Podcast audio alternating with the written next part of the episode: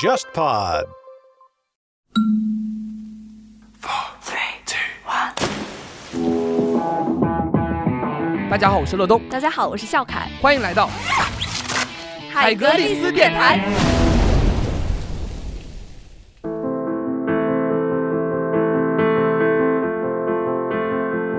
大家好，欢迎收听海格力斯电台，我是吴乐东。瑞士当地时间二月二十八日，国际体育仲裁法庭宣布对孙杨暴力抗检案作出判决。这场持续了五百四十二天的风波，其结果是孙杨将禁赛八年。如果这是最终结果，孙杨不仅要错过东京奥运会，或许他的个人职业生涯也将结束。今天我们特别邀请来了前浙江省游泳队的队员。全国游泳冠军娄俊毅，他也是孙杨之前的队友，聊聊他对于本次事件的看法。大家好，我是前浙江省游泳队的队员娄俊义。娄俊义以前也是游游自由泳的，他是在那个一百米自泳上获得过全国冠军。对对对，因为我当时在应该是在辽宁吧，辽宁全运会，然后和师兄弟一起组成接力嘛，然后。四乘一百自由接力上，呃，拿了冠军嘛？就就浙江一直有这个游泳的传统。现在说几个中国知名的游泳运动员，像孙杨，然后叶诗文、傅园慧。对，没错，因为呃，有句话不是呃，中国游泳看浙江嘛？对对对，这句话其实已经已经有很久了。所以说，可能是也是因为咱们这儿的普及性相对高一些嘛。没错，所以可能。基数大了嘛？娄俊也是游自泳的，就说其实跟孙杨他平时训练的话，还是会呃训练方式上啊，成长环境基本上也都在萧山的基地里嘛。对对对。昨天晚上嘛，你你就是当时第一次看到这个信息的时候，给你的感受是什么样的呢？我吓一跳啊，因为我当时我也我我看到这个我也挺气愤的，因为我也不是直接看到，是好多人是是发给我了，他说怎么这样？我说我也不知道，我点进去一看八年。我也想完了，我说这八年，八年奥运会都没有那个了呀，都两届了呀，对，两届还多了呀，对吧？对，那基本上如果说这个是百分之一百就没得反转了，这这已经就是让他被迫退役了。对，那我觉得这个事情，包括从刚开始发生，然后到现在判罚出来之后，其实我整个过程我都在看嘛，都有在关注。嗯。然后再加上昨天，其实晚上我还在看。那么孙杨不是微博发发发声了嘛？出声了嘛？是是是。他其实说了，对，说了一些所谓的暴力抗卷。嗯。那我觉得你怎么说呢？呃，关于事情呢，我我还是不多评价。站于我的角度来说的话，我觉得这个八年的判罚有点有点感觉有点针对了。明白。哎，就是像这个运动员的这些。这些这些检查的话，这些尿检啊、血检的话，这些过程的话，你你因为你自己也是运动员，你肯定也赛后或者说平时也会被检查，能不能稍微介绍一下？呃，其实分成两种嘛，就是应该是三种，一个是那个赛场的时候，就是比赛结束，那比赛结束你肯定没办法，你你你对于你好成绩的人来说，比赛成绩结束之后拿前三，你肯定得给肯定给得测啊，对吧？那是没办法跑不掉的。但是至于两种，另外的是赛场外的。那么分为你比赛大赛前和大赛大赛后的，那么大赛后呢，你可能检查的频率不是那么高，对吧？大赛前，特别像这种国际大赛，什么像这种奥运会世锦赛之前，你基本上你可能午觉睡到一半，他就给你拉起来尿检，都有可能。你晚上准备睡了，你可能也要尿检。那尿检的话，那我们肯定也是要看你检察官的一个资质的，你不能说你谁都来，对吧？就好比我们警警官为什么要出示那个他那个警章呢？一样的道理啊。对，他有个流规范的流程。对，一样的道理，包括说你在尿检的时候，检查的进行当中的时候，你有人陪同的时候，那你这个人肯定是也要有一定相对的一个资质的。嗯，你不能说也是谁来，那他也说不清楚他是谁，那肯定不行啊。反正是大概是这么个情况。你你自己之前有被这种就是例行检查过吗？那肯定有啊。那那基本上其实步骤的话呢，就是。你要被抽到，我们叫抽签嘛，运气好嘛，抽走，抽走之后呢，有反正是给你容器嘛，你就按照它的步骤来做嘛，对。但是其实其实就是按部就班，其实过程当中挺简单的，就是完成这个节奏之后，你把瓶子塞好就行了，交给他们封条封住，交给他们就行了。其实没有很复杂的一个过程。其实孙杨之前也是就这个一直在这个这个法庭啊，然后一直在训练，他对他来说其实挺难的。我觉得作为一个运动员，其实能能只能把训练做好就已经很难很难了，然后他还要兼顾一些训练之外的事情，心理会受到影响，肯定的。你不能说是因为这个事情，再好的运动员心理肯定也是会受影响的。那么心理受影响，你的训练、你的休息都会都会成一个一个问题。你是九二年的，你应该也跟他一起比过吧？呃，比过，比过。我们小时候一起啊。当时什么感觉呢？跟他一起比赛的时候？小时候真没有，我可能家里人记得比较清楚，我现在也没什么印象了。嗯。但是我记得很清楚，就是那个全运会完了之后呢，不是有新闻发布会嘛？嗯。然后其实当时孙杨可以说是炙手可热嘛。然后发布会上问的一些问题，其实都是关于孙杨的事儿，因为他是一千五百米的嘛，他是有长距离的嘛。嗯，然后呢，我记得很清楚，记者问我一句话，他说：“呃，他来到这个项目对你的冲击是什么？”我说：“没啥好冲击的呀，人家游的就是比我好呀。那我们，那我们确实不如人家，对不对？我们不是也在说什么？那确实人家游的更更出色，更出色一点。那么我就是为了为了整个浙江游泳队付出，有有什么关系呢？嗯，其实对于我们来说，其实对于我来说，我真没什么。嗯，呃，况且现在我也不是已经退役了嘛。对所以其实，就是回到刚才那个话题啊，就是关于昨天那个八年那个事儿呢。嗯，其实我唯一的一个想法就是挺可惜的，挺可惜的。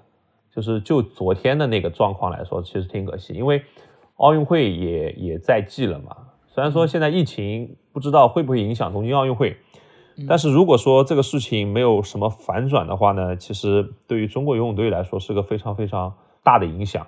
对对对，唉。不过怎么说呢？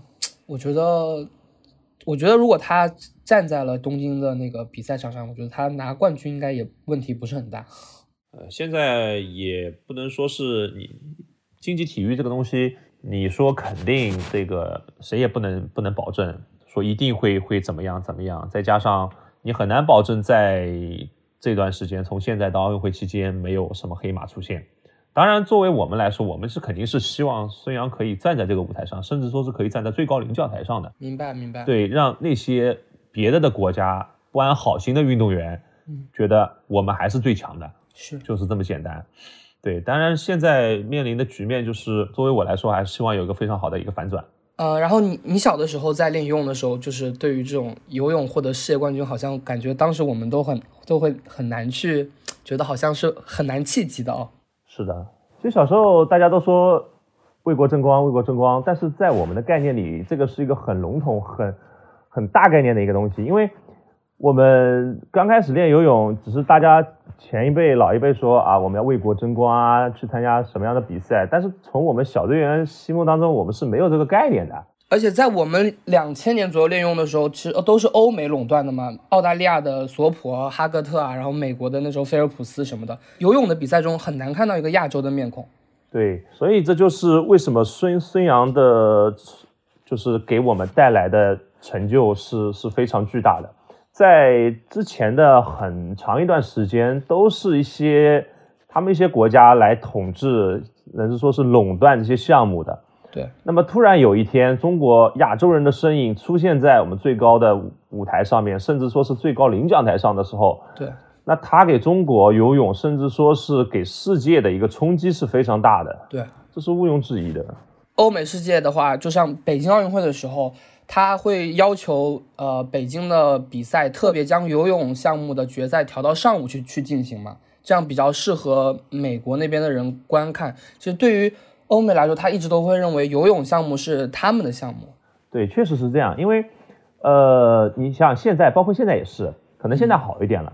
像早几年，像短距离五十一百，甚至都是两百，嗯，其实你看到舞台上面的运动员很少出现，基本没有是中国的身影。对，这就是可能就是我们专攻的特点，我们专攻的特长不一样了。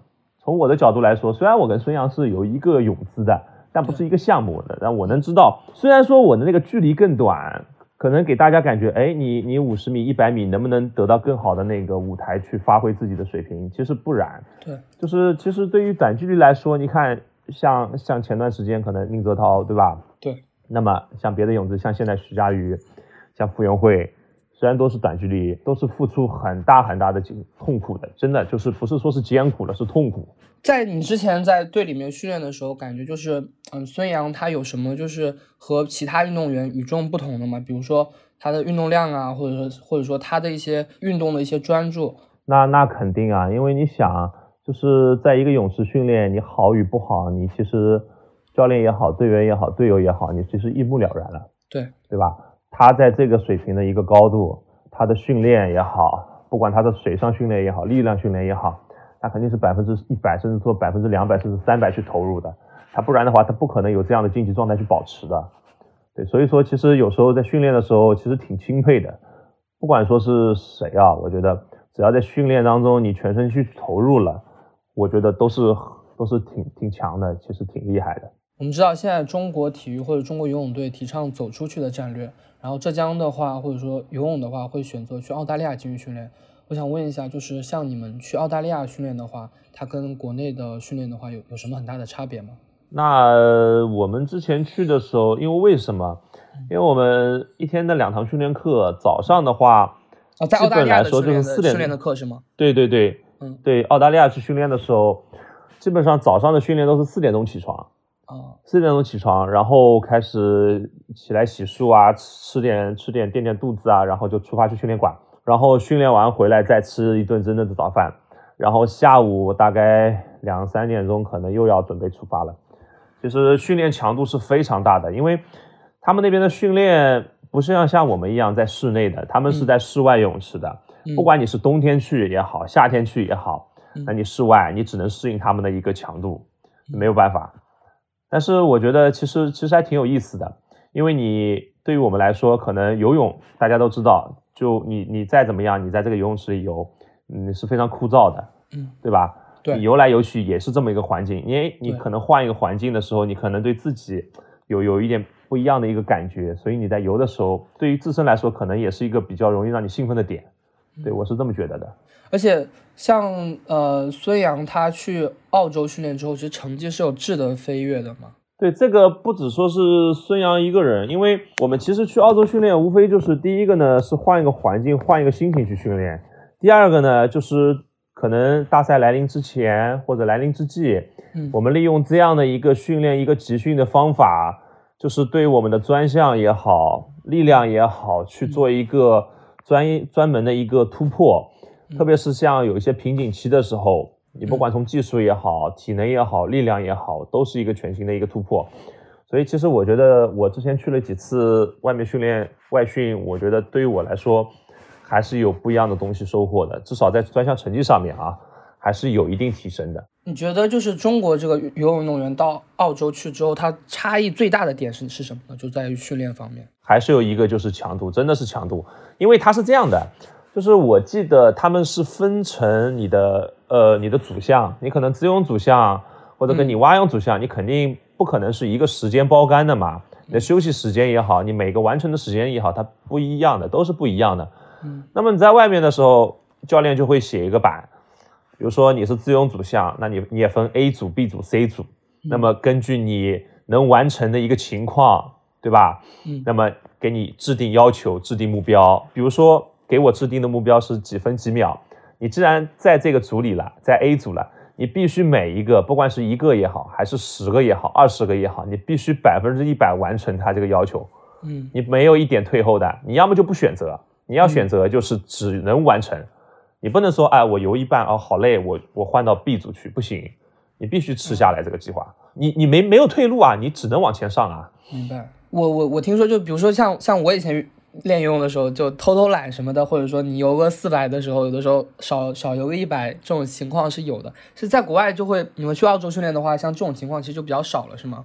呃，在我印象当中没有，哎，真没有。就是你你没办法，因为可能在国内训练大家都都熟，你知道吗？对。呃，就偷偷懒啊，其实其实也也可能出现。但是在外面，你不只只是中国人啊，你不是只是中国运动员，你还别的运动员的。你偷懒的话，人家就会觉得，哎呀。我们中国运动员怎么怎么计划都不完成，真的，老外很还蛮认真的。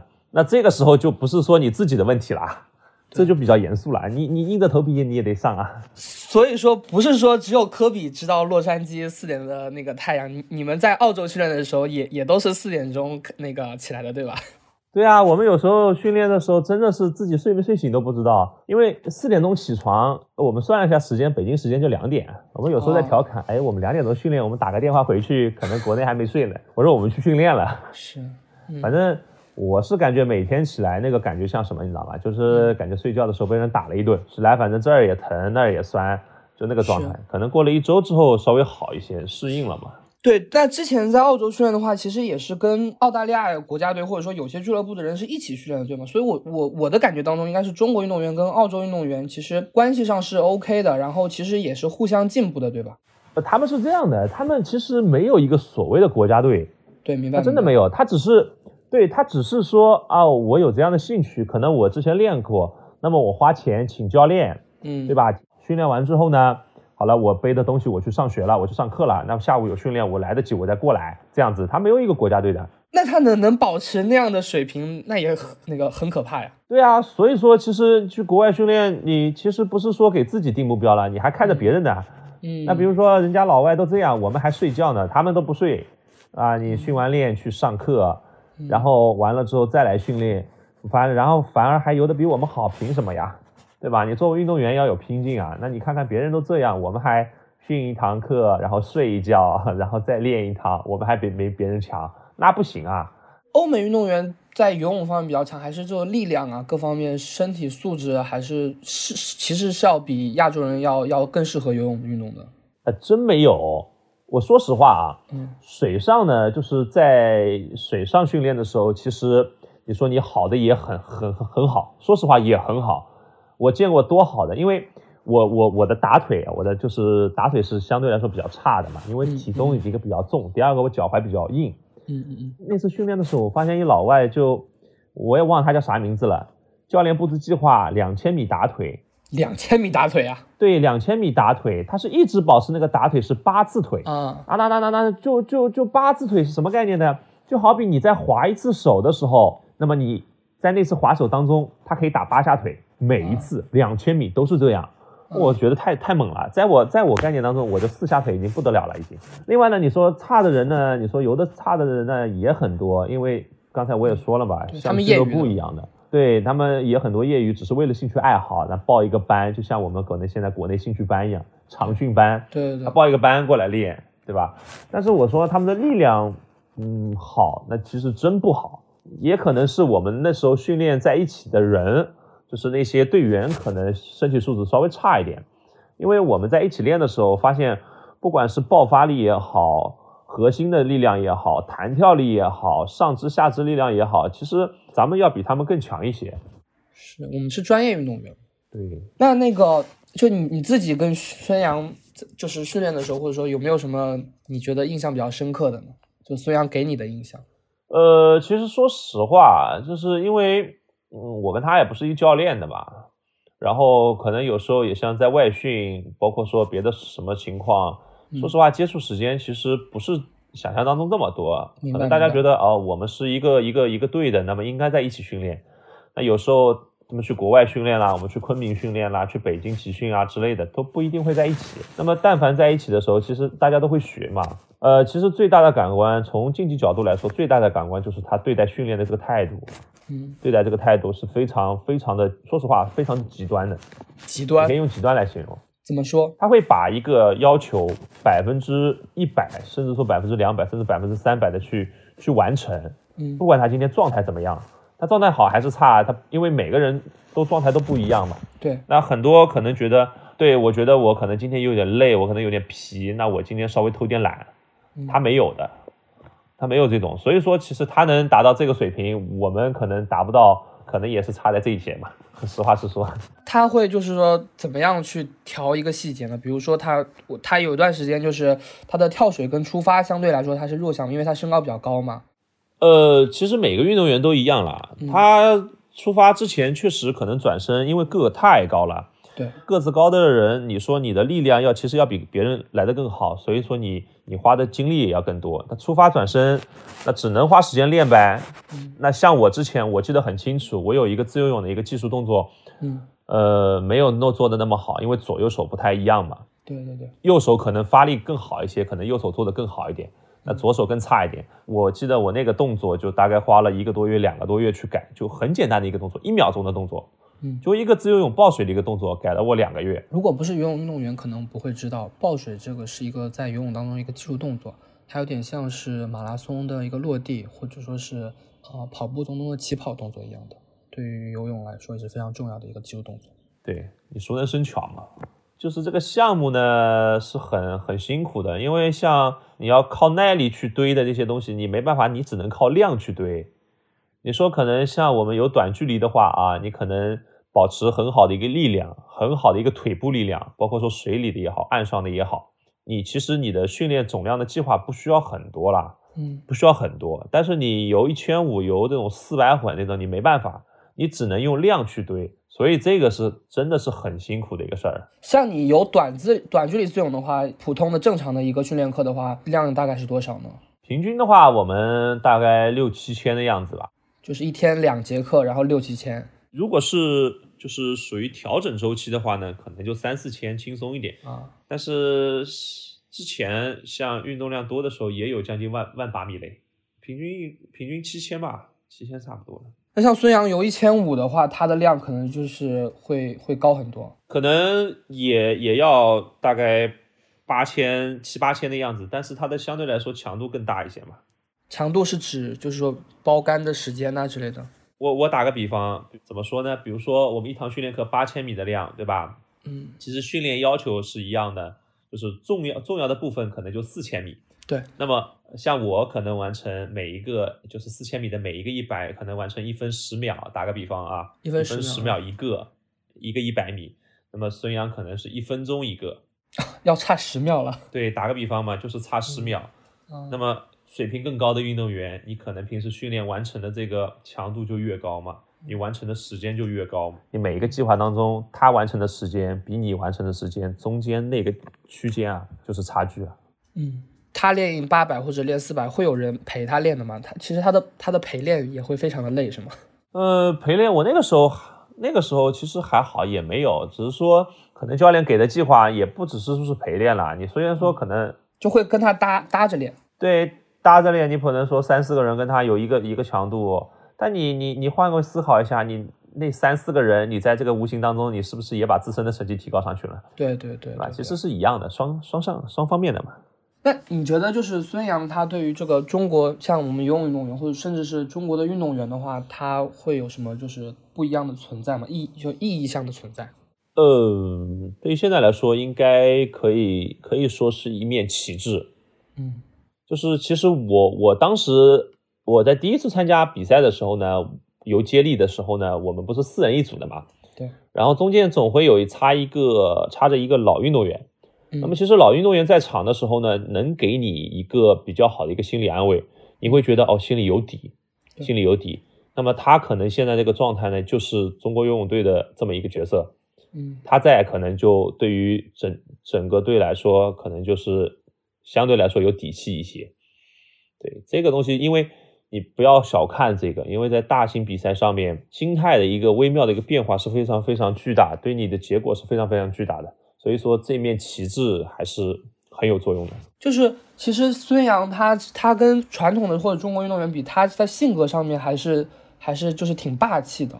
就其实中国运动员会比较的呃内敛呐、或者说是会比较的低调。就他他的话，其实还是比较张扬，然后比较表现出来他很强的这这一点是吗？你说运动员嘛，谁都不希望你比赛就一个冠军嘛，谁都不希望就是给人当工具，变成工具人嘛。对总希望是最最猛的那个，最好的那个。那你上场，你你对你你得有一点杀气。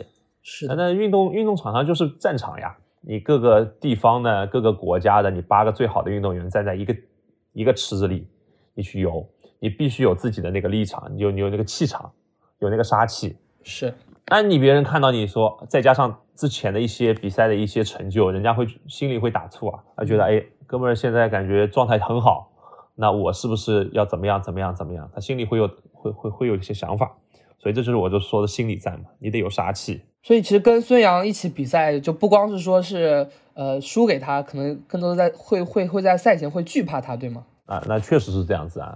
就是说，你觉得你觉得作为一个运动员，或者说你其实也是他的师弟，就是比较近的人的话，你觉得作为游泳运动员的话，你觉得想要你的感受吧？哎呦，作为现在来说，虽然说我也退役了，但是我还是希望，不管是听众也好，还是说是什么也好，我觉得我们还是要相信证据。嗯，也不能说是因为某一些不怀好意的人去黑他也好，还是一些造谣的事儿也好，我觉得都别去信。我们还是要相信自己国家的运动员，他们付出了这么多。